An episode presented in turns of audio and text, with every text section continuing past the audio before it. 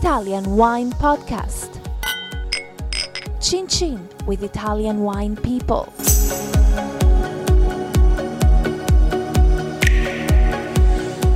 Thanks for tuning in to the Italian Wine Podcast with me, Monty Waldin. Today's guest is Deborah Brenner. Deborah is the founder and president of an organization called Women of the Vine and Spirits. Deborah, welcome. Thank you. Thank you for having me today. What is Women of the Vine and Spirits and why did you create it? Women of the Vine and Spirits is the first trade alliance devoted to advancing women in the alcohol beverage industry. Until now, there has never been an organization or a forum for women to come together, so we're really filling a void. Um, I mean, was there some a deeper motivation behind that as well? I mean, was there some was some event that you saw and you thought, "Hang on a second, we're getting a raw deal in the beverage industry"? Well, actually, it's been a long time coming. So I like to say, you know, how to become an overnight success in just 10 years because it has been a 10 year journey. Prior to me going into the wine industry, I worked in the field of technology and high end technology. It was in the late 80s. And so it was a very male dominated industry. When I got disenchanted in my corporate world, I wanted to pursue my passion in wine. And unbeknownst to me, I found out that it was very male dominated. And many of the wonderful wines around the world that I've enjoyed, uh, I found out that there were women behind those labels. And that really intrigued me. So I started doing research. And uh, I ended up writing a book called Women of the Vine Inside the World of Women That Make, Taste, and Enjoy Wine. And it got published. And that was the catalyst to set me on my journey because I wanted to write the stories of the women that trailblazed um, in the industry that were very under recognized in the wine field. so, what sort of battles were they having to fight then to get to the top?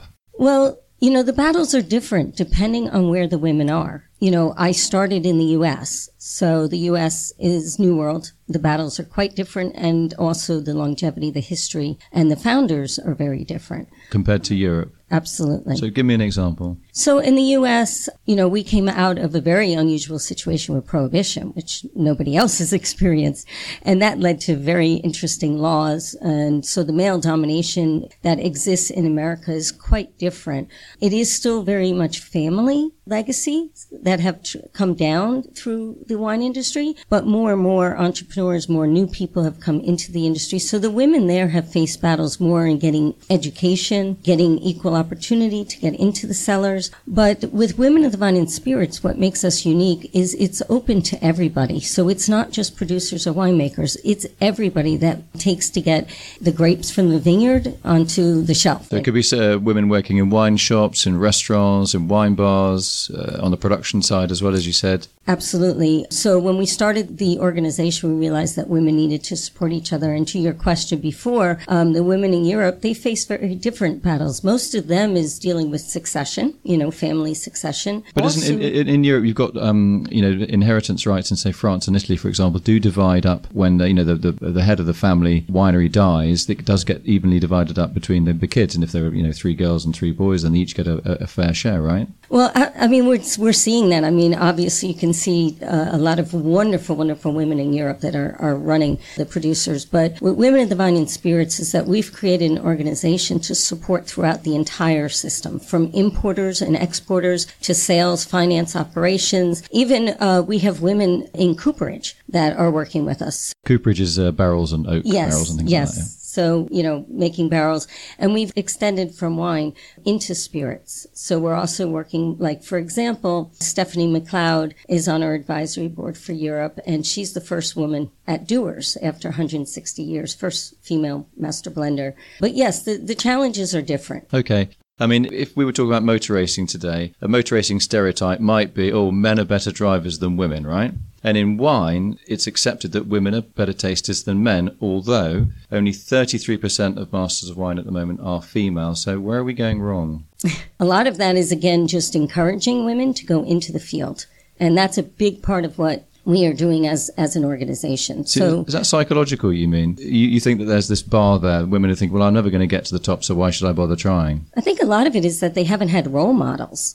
Um, it's fairly new to see that women are taking this role, and that is giving them the encouragement. So even like the family legacies that we're seeing here, I mean, the, you know, the Antinori family, the uh, Allegrinis, you see these women that running them.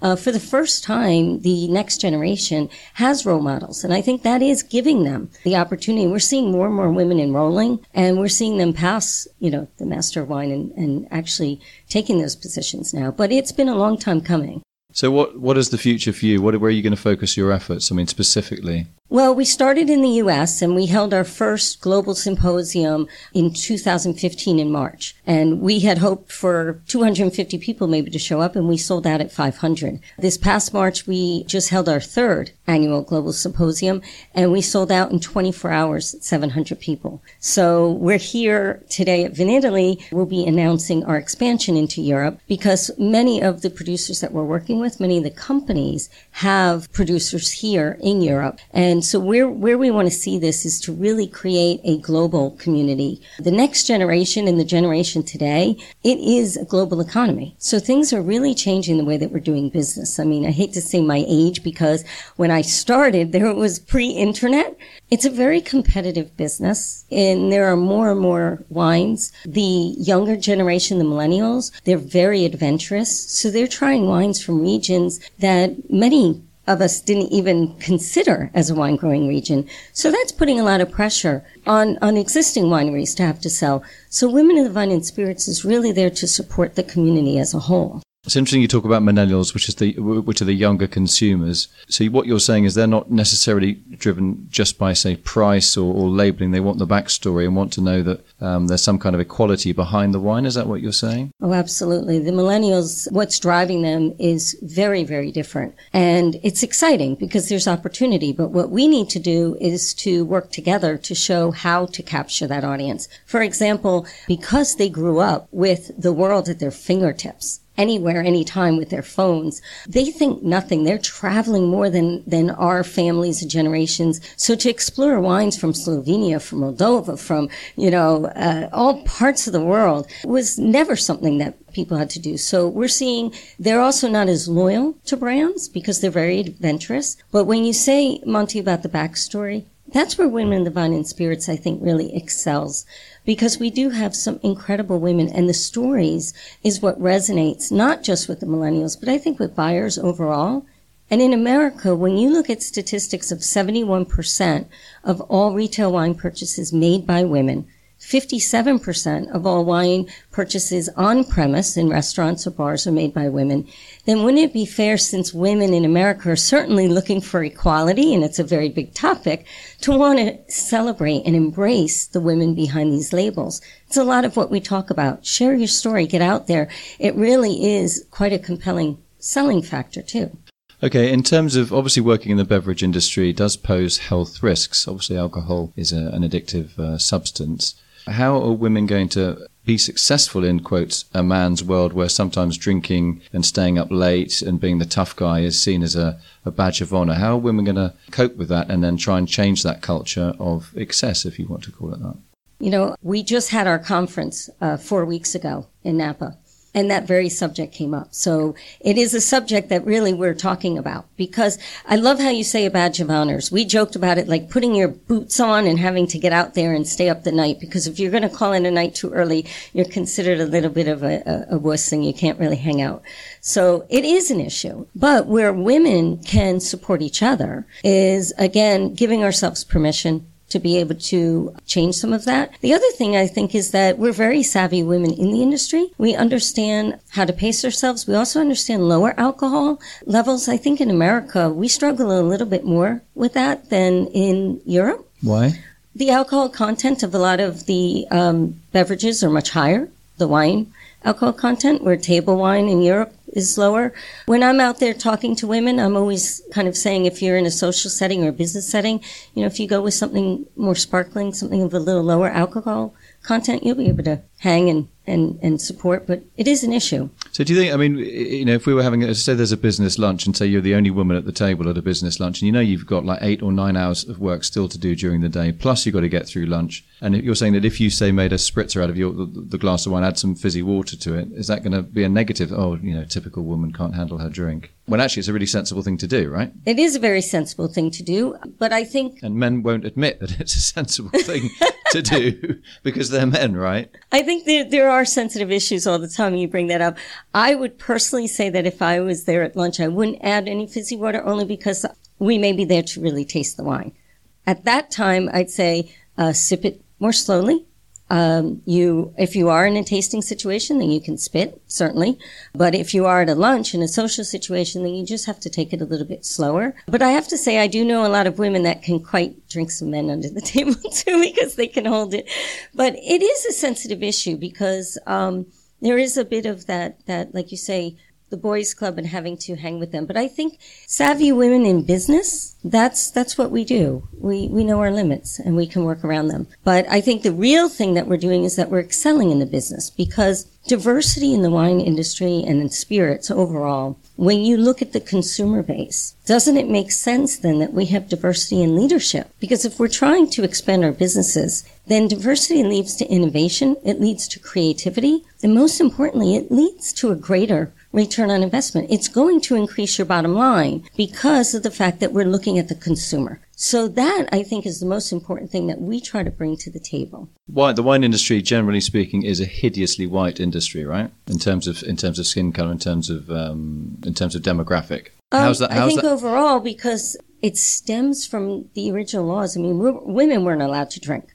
You go back to the Mesopotamia days, you go back to when this all started, right? If you look historically, and then you, you go into it where the only women that were drinking were either in brothels or, or other things. So historically, women also were not allowed to own land. And that, to your point, also leads into, you know, not just gender, but also ethnic as well, because of all of those uh, things that were in place. Yeah, ethnic um, disempowerment and gender disempowerment. So again, how? So are you also focused on uh, maybe not land laws and, and, things like that, but I mean, how again, how can you aid a transition, if you like, a, a fairer way?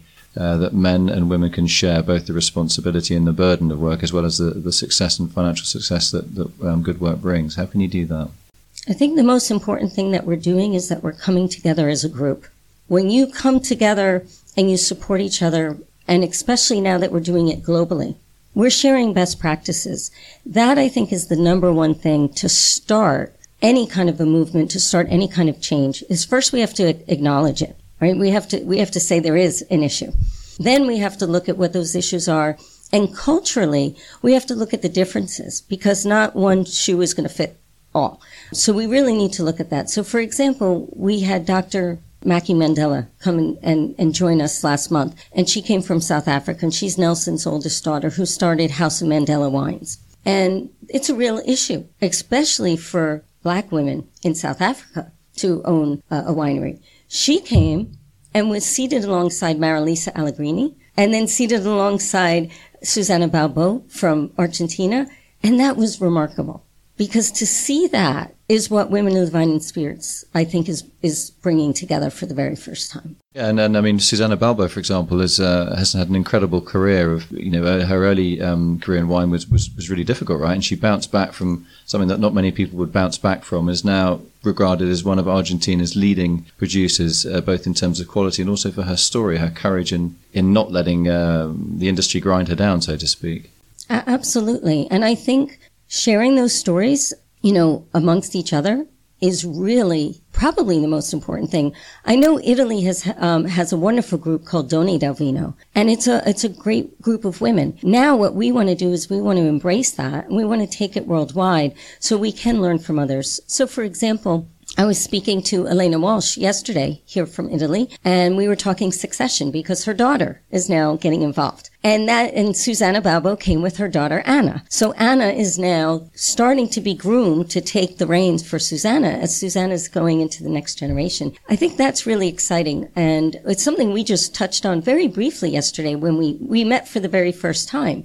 Susan Sokol-Blosser, who pioneered in, in uh, Pinot Noir in Oregon, she just su- did her succession plan to co-CEOs of her daughter and her son. That's really remarkable. So being able to say to someone like Elena, you know, maybe you want to speak to some of them. I, I think that's the exciting thing of women of the vine and spirits. And women, we do things um, differently. We approach things differently. So it's really nice for the very first time that we're building a community that we can support each other. And simultaneously, what we really need to do is we have the most incredible women and some of the leading positions today, which is wonderful. So the first thing that I had to do before I could even think of coming to Europe, because, you know, I started in the States, was to form a European advisory board. So I am honored to have Marilisa Allegrini. We have Stevie Kim. We have Jancis Robinson on our board. We have Maggie Henriquez, President CEO of House of Krug, Stephanie McLeod from Dewar's, and Beatrice Cointreau. That is our board right now which is a remarkable. So we're really looking at the cultural differences. We're looking at the needs. And then we're going to look at the programs in education. And we also form the Women of the Vine and Spirits Foundation. So we have a scholarship fund that is running now. So this is very exciting, but we're really new because we're only two years old and we have big plans. So the scholarship, just explain that to me. How does that work? How, how does one apply to that if you're a female, want to get on in the, in the, in the drinks business? Yes, so uh, we we want to be able to again. Our mission is not only to support the women that have gotten there, but to pay it forward and to use them as role models for the next generation. So this foundation is very important, and we just um, we just received our our paperwork to start that. We've already had contributions made to it, so they can apply online, and and we're actually going to open applications for both professional development as well as continuing education. So applicants can come from anywhere in the world as long as they're female, right? So we're we're looking at the different laws right now as far as where we can get that. Our the goal is that applicants can come from anywhere, and really what we want to do is not only give the scholarships, but we will be starting an online mentorship program. So it would allow people to, um, I know like for Elena's daughter, she studied in Australia and recently just came back. And that's very, very important so that they can learn a lot about different things and not just in the viticulture producer side, but operations, finance, sales, especially succession plan. You have to learn to run the business. And I think that's where I want them to tell their stories because what's going to resonate with the consumer is you're not just producing great wine. It's hard enough to grow it. You have to actually sell it. You have to be profitable. You have to sustain a business. You're a businesswoman and your product is an agricultural product. So it is so difficult. And Mother Nature is your first boss. And if you're selling in America, you have distribution issues. It's, it's really quite challenging. Okay. So I mean that's that's industry focused. What do you think you might do in the future that would be say more consumer focused to get your message out there? And why it's important that the work that you're doing um, is, is is key to one's enjoyment of wine or wine quality or the ethics of wine or other other beverages. Well, we are we are a trade organization, so our first and foremost is to support each other on the trade. However, as I said, where I started, I started with consumer tastings, and the the consumer loved it is they want to meet the women of the vine. they want to see that they're mothers, that they're wives, that they're daughters. They want to see that they're real people, share their stories, that they share in commonality. And that's what first builds relationships, which women love to do. And, you know, I joke about social media because I think women invented it before Facebook. Because when we find something we like, we tell all our friends, we tell our sisters, our girlfriends, our mom. So I think that's on the consumer side. Uh, if we come together, we formulate also a common message and theme, and that goes under the umbrella of Women of the Vine and Spirits. Deborah Brenner, brilliant talking to you. It's a fantastic project. It's growing, and I'm sure it's going to grow even further. It's something that we desperately need in our industry uh, on all sorts of levels. A fantastic example, leading by example. I really wish you every success from obviously a man. Well, we love our men of the vine, and I do want to say we encourage all our men to participate with us because it is incredibly important. We're not doing this on our own. We're doing this together. We're doing it as families. We're doing it as brothers and sisters and husband and wives. So it's, it's incredibly important. And especially for fathers, because they're turning it to their daughters. So we really encourage, and I have to say the support of some of the men has been tremendous, and, and we're very, very grateful for that. Brilliant. What a great note to end on. Thank you very much. Thank you. Follow us at Italian Wine Podcast on Facebook.